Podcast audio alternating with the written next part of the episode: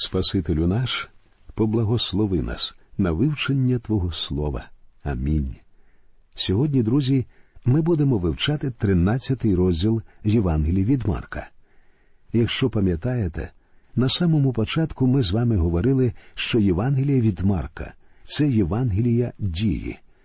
Однак у цьому розділі дія немов сповільнюється, тому що тут Марк наводить нам проповідь Ісуса на горі Оливній. Подібний за змістом уривок ми можемо знайти в Євангелії від Матфія. Однак, як звичайно, Марк значно лаконічніший. Давайте прочитаємо перший вірш цього розділу. «І коли він виходив із храму, говорить йому один із учнів його, «Подивися, учителю, яке то каміння та що за будівлі?» Можна було б запитати, чому учні раптом звертають увагу Ісуса на храм? Попередній розділ не дає з цього приводу ніяких пояснень.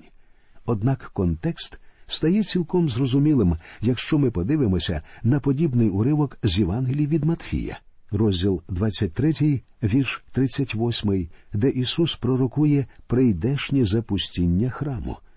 І безсумнівно, учнів заінтригували його слова, тому що їм здалося неймовірним, що з цим величним храмом може щось відбутися. І вони вказують йому на храм, щоб впевнитися, що Ісус не упустив нічого. Другий вірш. Ісус же до нього сказав, «Чи ти бачиш великі будинки оці? Не залишиться тут навіть камінь на камені, який не зруйнується». Відповідаючи, Господь дає один важливий урок. У наші дні нас всюди оточують величні та грандіозні будинки. Ми бачимо красу, силу, міць і здається, що вони непорушні. Але насправді це не так. Якщо трапиться більш-менш серйозний природний катаклізм, від них нічого не залишиться. Насправді всі ці будівлі не вічні, і рано чи пізно від них не залишиться каменю на камені. Павло висловив ту ж саму думку у другому посланні до Коринтян у 4 розділі. «Ми не дивимося на видиме, а на невидиме, бо видиме дочасне, невидиме ж вічне». Друзі, тут міститься важлива духовна істина. Пам'ятаєте, як цар Навуходоносор, обвівши поглядом свій грандіозний і могутній Вавилон, сказав, «Чи ж це не величний Вавилон, що я збудував його?» Цілком можливо, що вам доводилося бачити фотографії руїн цього самого Вавилона. Зараз його вже немає.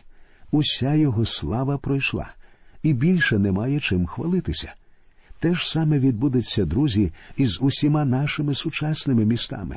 Саме це і говорить тут Ісус. І я хочу запитати вас, друзі, чи дивитеся ви на те, що дійсно є вічним? Далі ми читаємо 3-й та 4-й вірші, де учні ставлять питання Ісусові.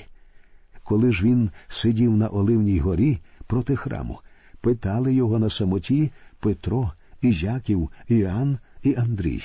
Скажи нам, коли станеться це? І яка буде ознака, коли все те виконатись має? Тут Марк наводить тільки 2 питання учнів. Однак з Євангелії від Матфія ми довідуємося, що апостоли ставлять йому 3 питання. Вони запитують, коли станеться це? Тобто, коли відбудеться це руйнування і не залишиться каменю на камені? Відповідь на це питання ми можемо знайти в Євангелії від Луки. Також вони запитують, яка буде ознака приходу Твого. І останнє їхнє питання – які будуть ознаки кінця віку? Матвій і Марк наводять відповідь нашого Господа на останні 2 питання. Матвій, звичайно, описує все більш докладно, аніж Марк. Однак Марк трохи інакше розставляє акценти. Потрібно пам'ятати, що він писав свою Євангелію для римлян, і саме тому він особливо підкреслює силу і драматизм прийдешніх подій. Читаємо. Ісус же почав промовляти до них. «Стережіться, щоб вас хто не звів, бо багато хто прийдуть в ім'я моє, кажучи, це я, і зведуть багатьох». Ви, напевно, вже звернули увагу, що застереження проти псевдомесій і псевдопророків постійно повторюються на сторінках Писання. Деякі можуть подумати, що в наші дні подібна небезпека нам не загрожує. Але я думаю, друзі, що це застереження якраз у наші дні надзвичайно актуальне. Може здатися, що деякі проповідники проповідують біблійного Ісуса Христа. Але це далеко не так. Христос, про якого вони говорять, зовсім не був народжений від діви, Він ніколи не творив ніяких чудес, Він також ніколи не проливав свою кров за гріхи цього світу, ніколи не воскресав з мертвих і не підносився на небеса. І, звичайно, їхній Ісус не збирається повертатися на цю землю вдруге. Чи доводилося вам читати в Біблії про такого Ісуса? Ісус Христос, про якого нам розповідає Писання, народився від Діви Марії, створив безліч великих чудес і пролив свою кров за гріхи цього світу. Христос, який постає перед нами зі сторінок Біблії, воскрес з мертвих і піднісся на небеса, а також Він прийде в цей світ знову. Саме про це говорить нам Свята Біблія, наполягаючи на цих істотних деталях Його життя.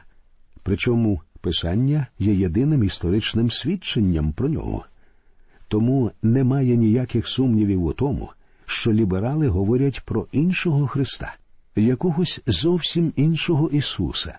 І будь-який інший Христос, друзі, це і є Антихрист. От що говорить апостол Іоанн у своєму першому посланні, у 2 розділі, 18 вірші. «Діти, остання година. А що чули ви, що Антихрист іде? А тепер з'явилося багато антихристів, з цього ми пізнаємо, що остання година настала». У цьому світі чимало антихристів. У цьому світі є ошуканці, що називають себе месіями. Тому Господь зовсім обґрунтовано застерігав нас про них.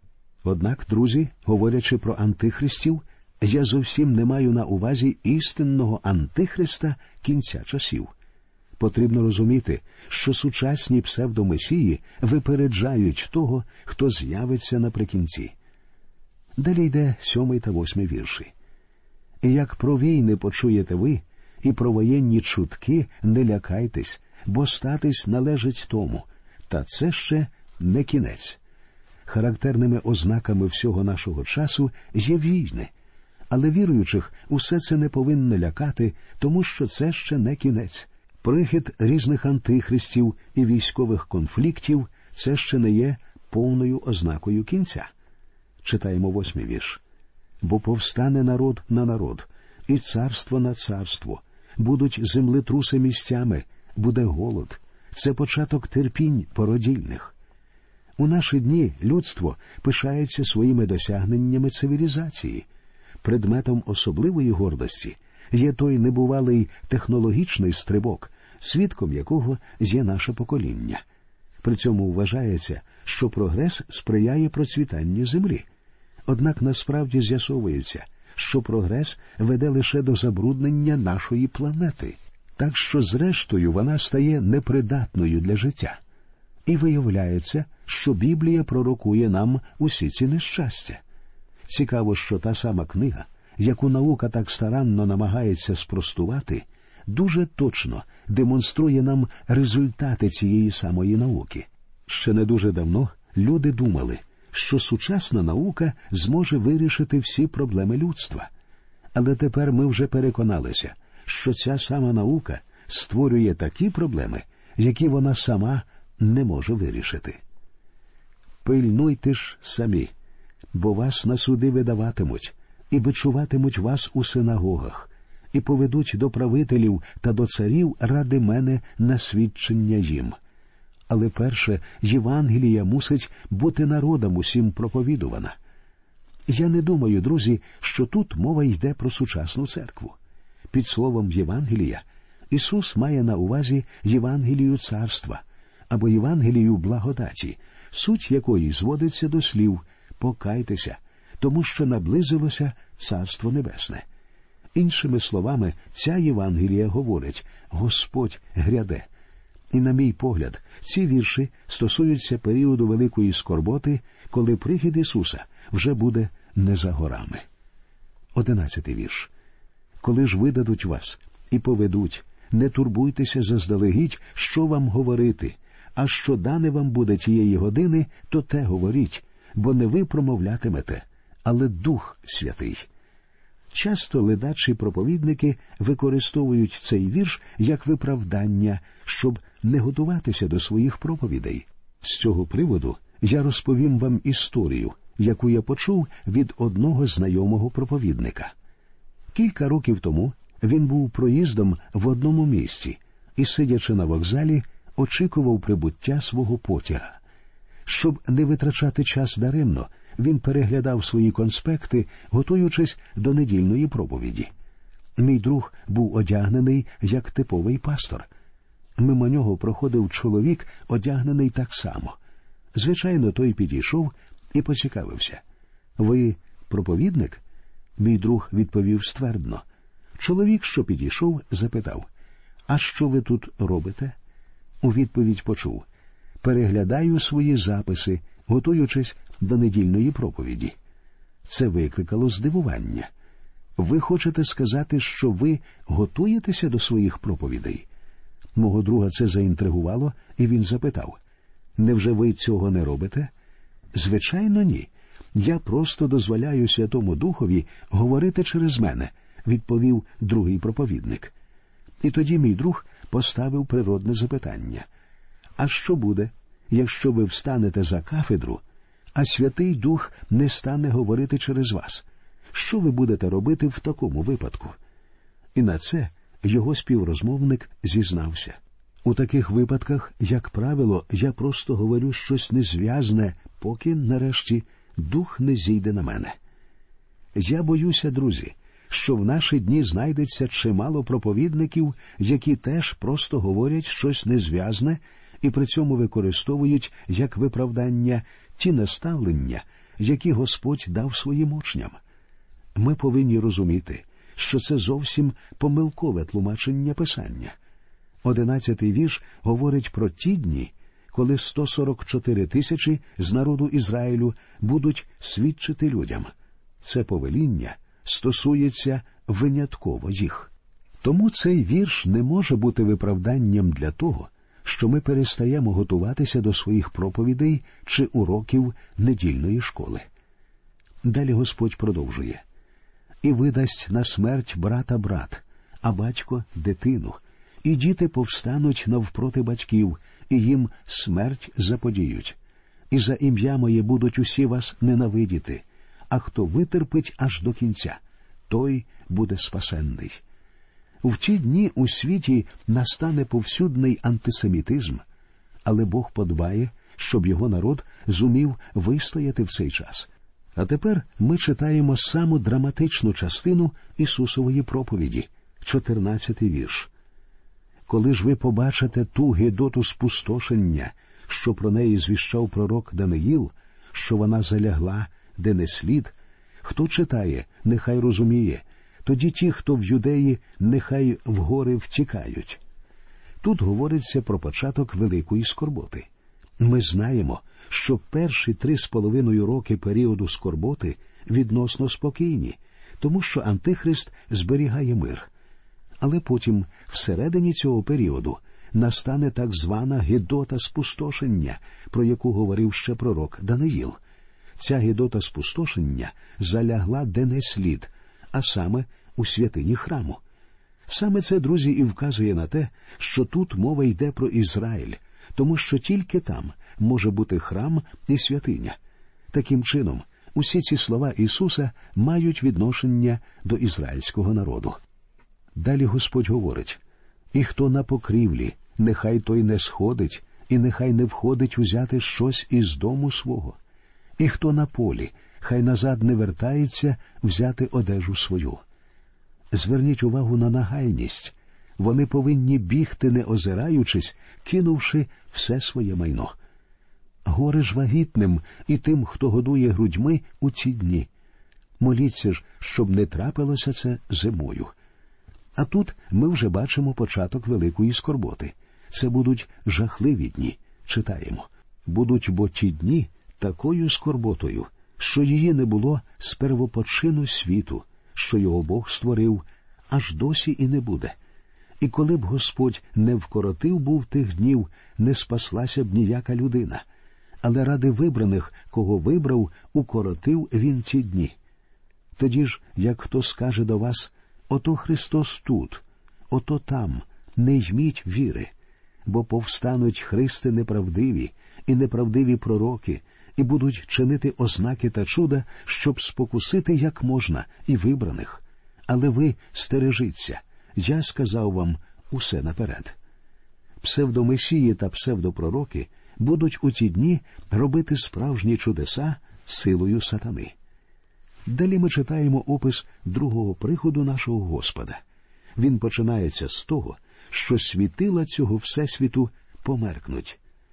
Але за тих днів по скорботі отій сонце затьмиться, і місяць не дасть свого світла, і зорі спадатимуть з неба, і сили небесні порушаться. І побачить тоді Сина Людського, що йтиме на хмарах, із великою потугою і славою. Хмари, про які він говорить тут, це зовсім не дощові хмари. Це хмари слави, ознака Божої присутності. І тоді він пошле ангелів, і зберуть його вибраних від вітрів чотирьох, від краю землі до краю неба. Те, що описується в 27-му вірші, це зовсім не піднесення церкви. Ми знаємо, що в момент піднесення віруючі просто будуть підняті з землі до Господа без допомоги ангелів. А тепер, друзі, ми підійшли до притчі про фігове дерево. Від дерева ж фігового навчиться прикладу. Коли віття його вже розпукується і кинеться листя, то знаєте, що близько літо. Так і ви. Коли тільки побачите, що діється це, то знайте, що близько під дверима. На мою думку, фігове дерево тут уособлює народ Ізраїлю.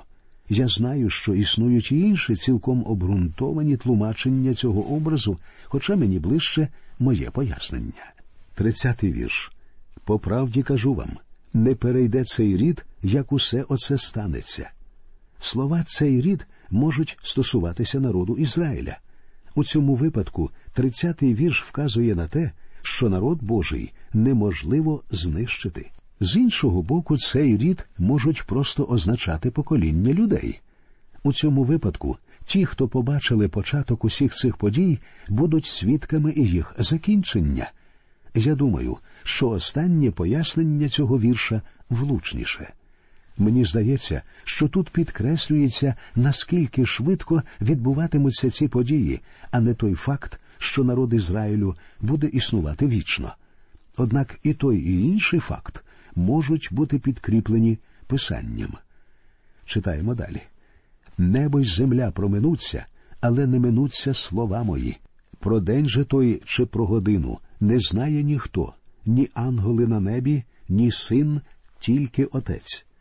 Треба визнати, що в цих віршах ми стикаємося зі складністю тлумачення. Дійсно, якщо Ісус – це Бог, важко пояснити те, що Він не знає години. Тут варто згадати, що Марк зображує нам Ісуса слугою, і, як відомо, не відає раб, що Пан його чинить. Зображуючи Ісуса слугою, Марк показує нам його у людській сутності, тому що він прийняв вигляд раба, ставши подібним до людини. Коли Ісус став людиною, Він обмежив, принизив себе, щоб в усьому стати таким, як ми. Будучи людиною, Він не був усюди сущим, а тому доречно припускати, що Ісус свідомо обмежив себе і в своєму всевіданні. Далі вірші з 33 і до кінця розділу. «Уважайте, чувайте і моліться, бо не знаєте, коли час той настане. Як той чоловік, що від'їхав і залишив свій дім, і дав рабам своїм владу, і кожному працю свою, а воротареві звелів пильнувати. Тож пильнуйте, не знаєте бо, коли прийде пан дому, увечері чи опівночі, чи як півні співатимуть, чи ранком, щоб вас не застав, що спите, коли вернеться він несподівано. А що вам я кажу, то всім я кажу, пильнуйте». Цей заклик пильнувати дається усім нам, друзі. але ми повинні пильнувати не зі страхом і занепокоєнням, а з надією і чеканням благословенної миті появи Господа. Цією думкою я б хотів завершити нашу передачу. До побачення. Нехай усіх вас рясно благословить Господь.